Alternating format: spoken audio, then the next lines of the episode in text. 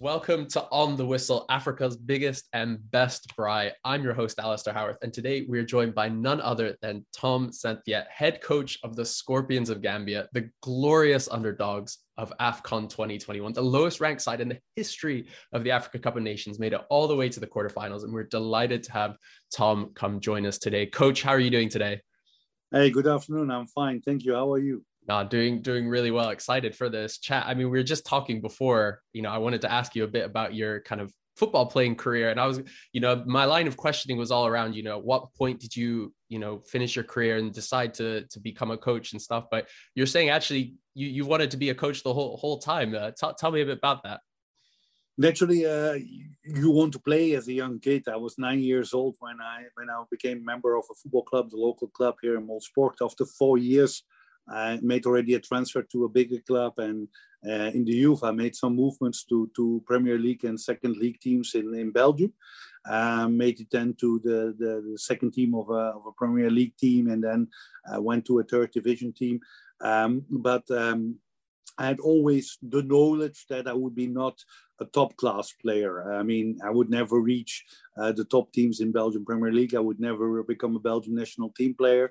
So that was always in my mind. And uh, um, by the age of, we have to go to, to, to high school till 18 in Belgium. And by the age of 17, you have to uh, think about writing a scripture and a thesis uh, in, in the last year, year of school and I was sitting in an economical direction, but my thesis was about football and coaching, and that was quite unique because everyone had economical topics, and and I had something totally not related to what I was studying in school, but I knew I wanted to become a coach.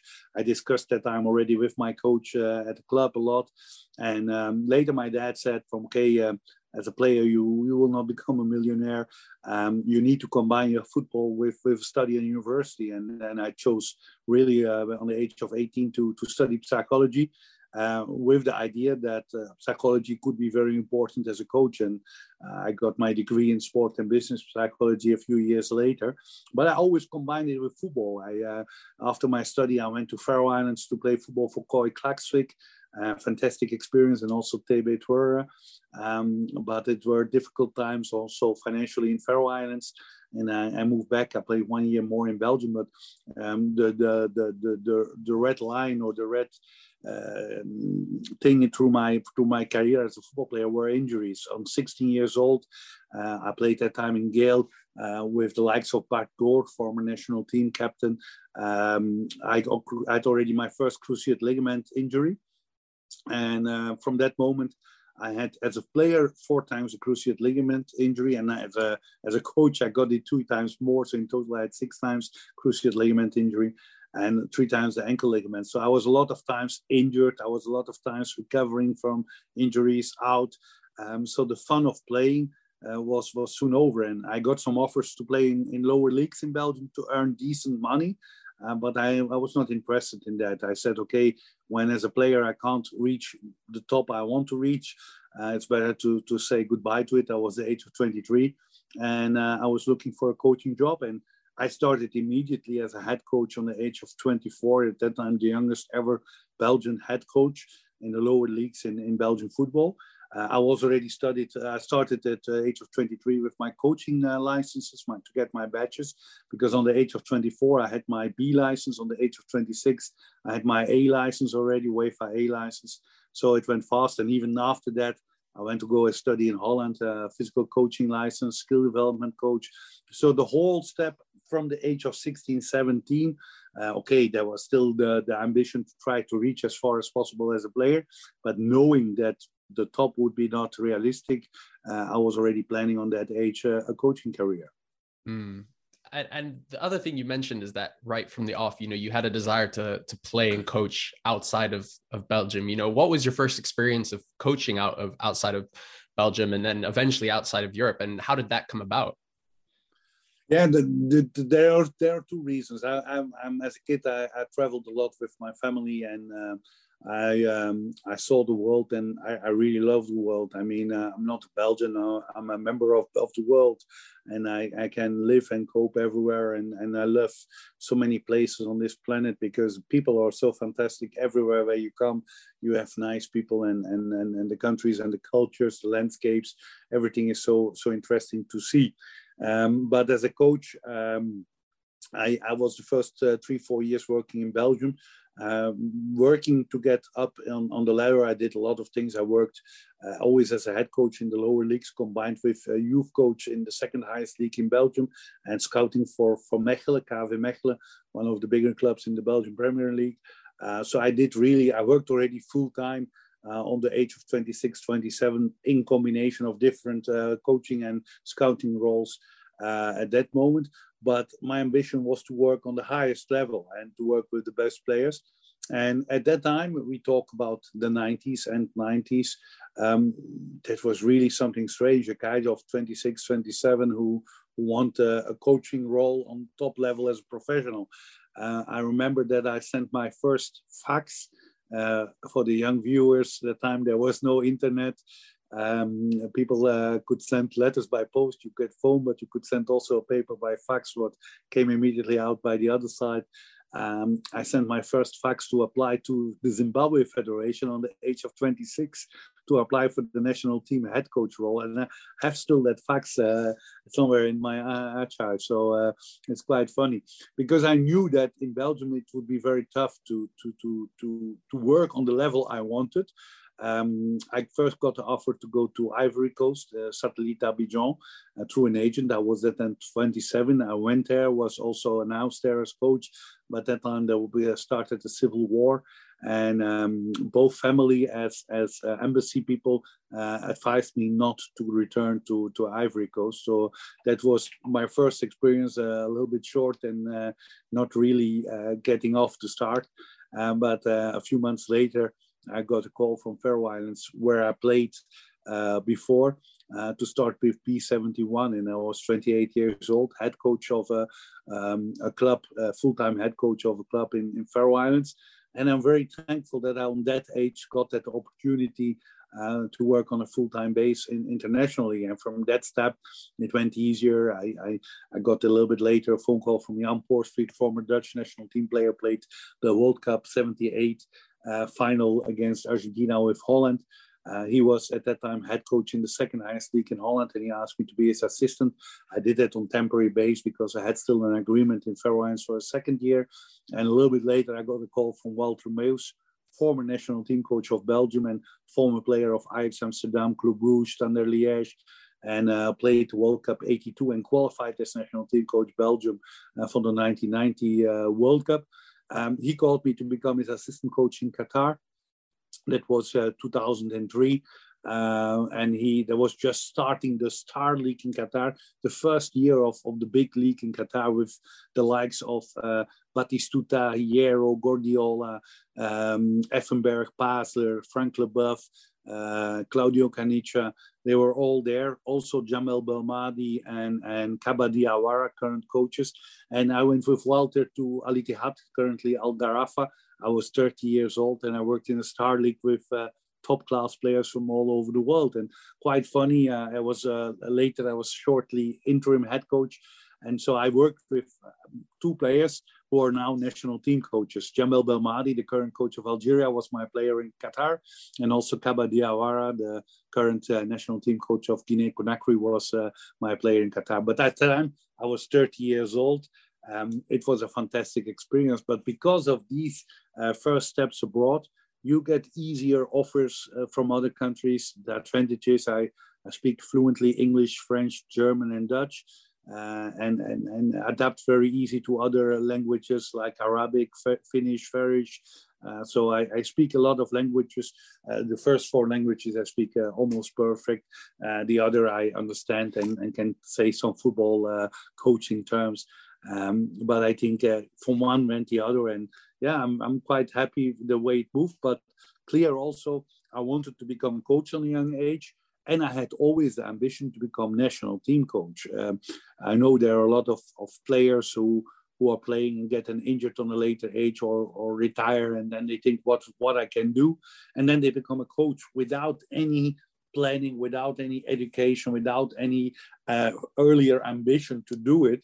My whole life was almost from teenage age uh, till till now a plan to become a coach uh, because like I said, I have my UEFA B, UEFA A license, then later UEFA Pro license, um, uh, Dutch physical coach license, three, one, two and one, uh, skill development coach license. I'm a, a, sport psychologist. So a lot of things were made in, in, all with that goal of, of, uh, of uh, becoming a top coach and step by step also building on that career and naturally then working abroad in different countries helped also um, yeah, to open new doors because people know you can adapt to countries and you speak the languages. And naturally, if you don't perform somewhere or you have a bad attitude, uh, the door would have been early closed.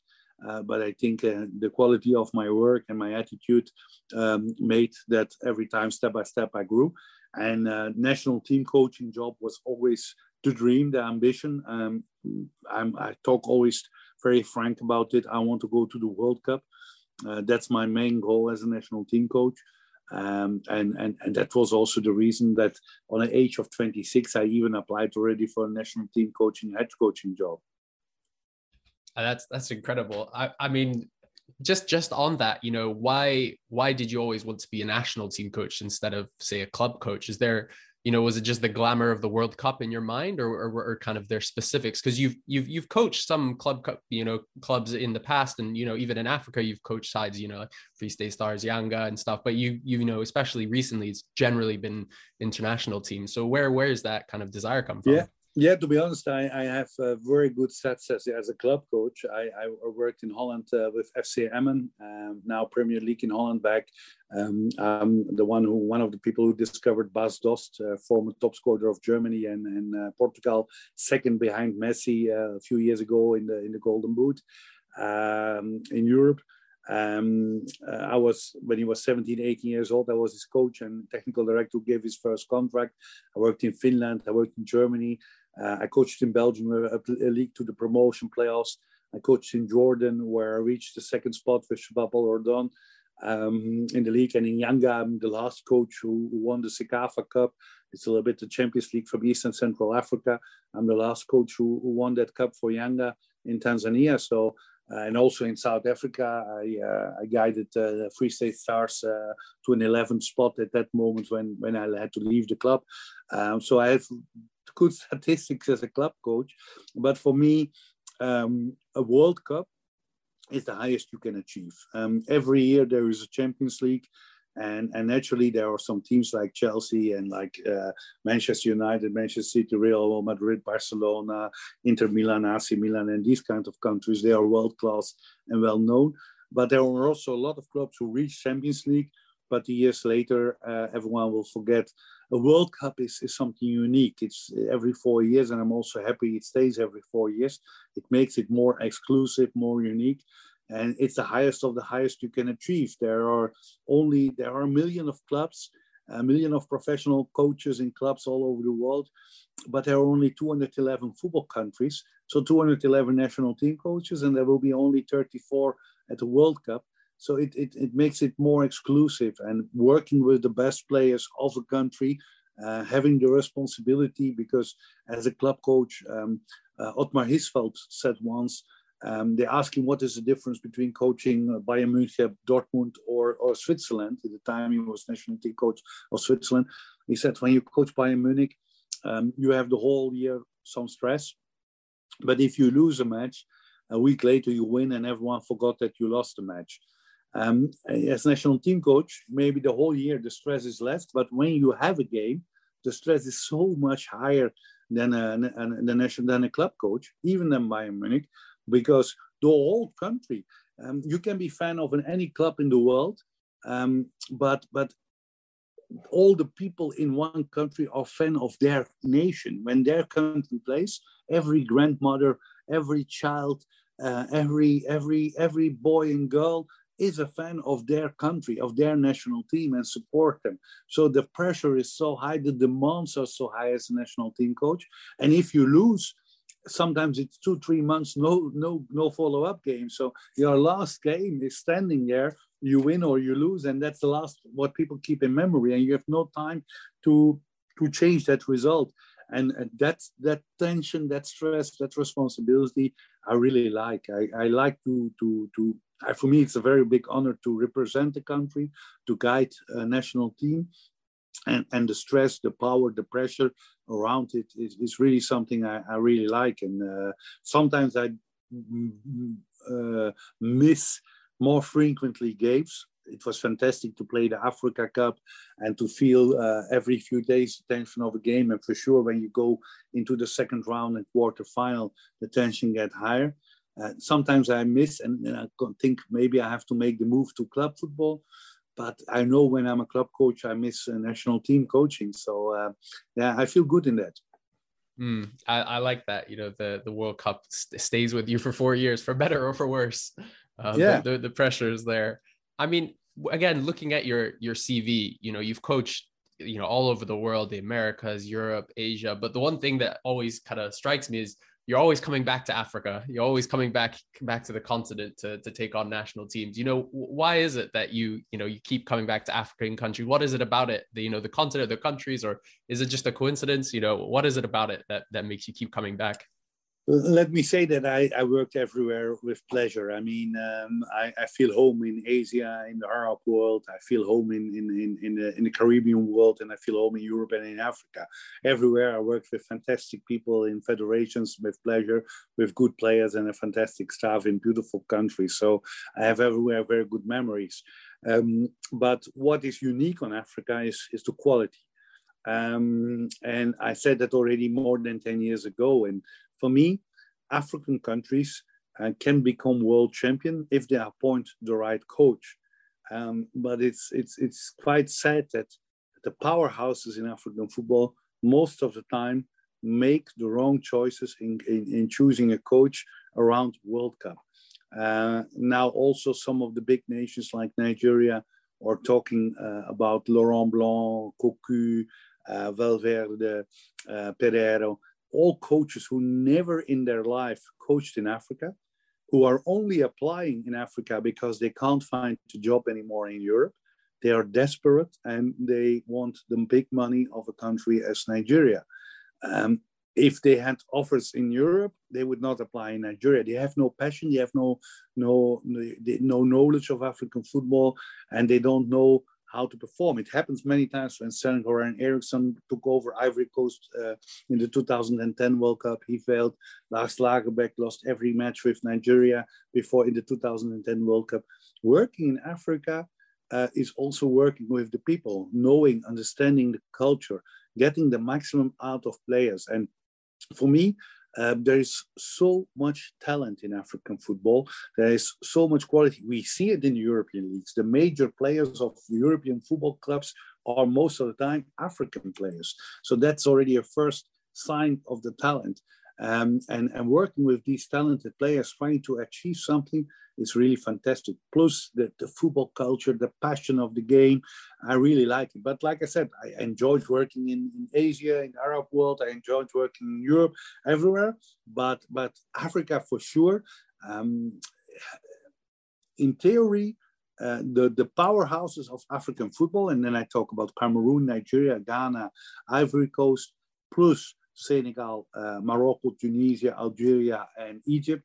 These nine countries they can play to reach a semi-final in the World Cup, and why not the final and maybe become world champion if they have the right coach who get the maximum out of them with the right formation, the right strategy, um, who really has knowledge of the culture, how to work with the players. He, he can do that. That's possible. Um, and, and, and that's my dream. I want to go with an African country to the World Cup. And on that World Cup, not to be there, but to be the Gambia uh, of a World Cup with, with an African country, to be surprising the whole world and reaching further than everyone ever could expect. And I really believe it's possible. Mm, I, I am looking forward to that when that when that happens. I mean, looking now to to the Afcon where you did do that with Gambia, you know, you went further than I think all of us, except for maybe yourself, expected. Because I remember you came onto the podcast before the the Afcon kicked off, And I was struck by how confident you were. You know, you're like, we're going to do very well. You know, you you had complete faith in the team, but you also you said, you know, the main purpose was to come and learn and kind of take from the experience. You know, what what what did you learn from from the experience? Yeah, naturally, it was a fantastic experience. It was a fantastic tournament. Uh, almost all our games was a lot of people in the crowd. Uh, we celebrated football to them, and starting with a victory against Mauritania that day, a lot of people from the Gambia Federation came to me and say, "Coach, even if we lose now every game, our tournament is is, is already fantastic." And uh, working with the players uh, day in day out, because as a national team coach uh, with foreign-based players it's not always easy. I see my players sometimes one day before a match only, and then we have to be ready for it. And now I could work longer with the team. We had some struggles in the pre, pre uh, in the in the preparation. We were in Qatar, trained once with 11 people without goalkeeper because everyone else had COVID. Um, also, staff members, 10 people of the staff had COVID. So we learned um, uh, to, to, to, to, to work in a tournament. I had previous experience in tournament because even the CECAFA Cup with, uh, with Yanga is a tournament where group stage with four teams and then uh, quarterfinals, semifinals. So I have a, a very good, um, I think, a very good um, uh, level of, of coaching in tournaments, uh, understanding how to prepare a team, also tactically and counting what is needed. Um, but we learned that that everything is possible for ourselves. Um, we, we had before the tournament we had played Algeria, Morocco. We drew and we won against them. Uh, we had played Gabon and all this, and we had good results. But in the tournament, there's other tensions. Uh, how do the team gonna react? How do the players gonna react on that? Can they cope with the stress or not? And and and it, it gave so much confidence. The only risk now looking to the future is because the expectations are now much higher. No one sees us anymore as an underdog. Uh, everyone in gambia think we're going to become world champion in the next five years. Uh, what is not realistic naturally. And also qualifying for every africa cup is not not a given. I mean um, you you you saw it on Madagascar and Burundi, who, did, qualified for the 2019 World Cup, did it well of Africa Cup and did it quite well, but were not for the 2021. So for me now, I know the quality of my players. Sadly enough, some of the experienced players stopped their career. I think about uh, Ebrima uh, Sohna. I think about uh, Pa Modou Jagne, the captain. Uh, and it's it's sad that we had to say goodbye to them, but we knew about that before the tournament. Um, we have to build a little bit a new team, but the most important thing is, uh, except of the belief that we can do it, is also keep our feet on the ground and and knowing that the way we got there was not an easy way and was not because we were a powerhouse in football. We are not yet a powerhouse in football. We are a small football nation who surprised Africa and the world on the Africa Cup. And when we start in June in a few weeks' time, again, our qualification, we have to start with that in mind. We are still the underdog. We are still only 123 in the world. We improved 49 positions in the last three and a half years, but we are still, there are still 122 countries better than us, and there are still 23 African countries better than us, and in our group are two countries who are higher ranked than us. So that's so important. And if, if we can manage that, if we can manage the expectations of the people, because it looks now that if we play Brazil or Argentina, still people expect us to win. But if we can manage the expectations, then we can uh, can achieve again. And for me, the big task is now to qualify again for the 2023 AFCON. Um, and, and, that will be already more difficult than what we did in AFCON because uh, we are not the underdog, as I said. But we learned a lot. We, we enjoyed it a lot. We experienced a lot. We learned some things in our own preparation, um, and and uh, but we learned also how strong we are, and we learned also that we have really potential to compete with the best on the highest level.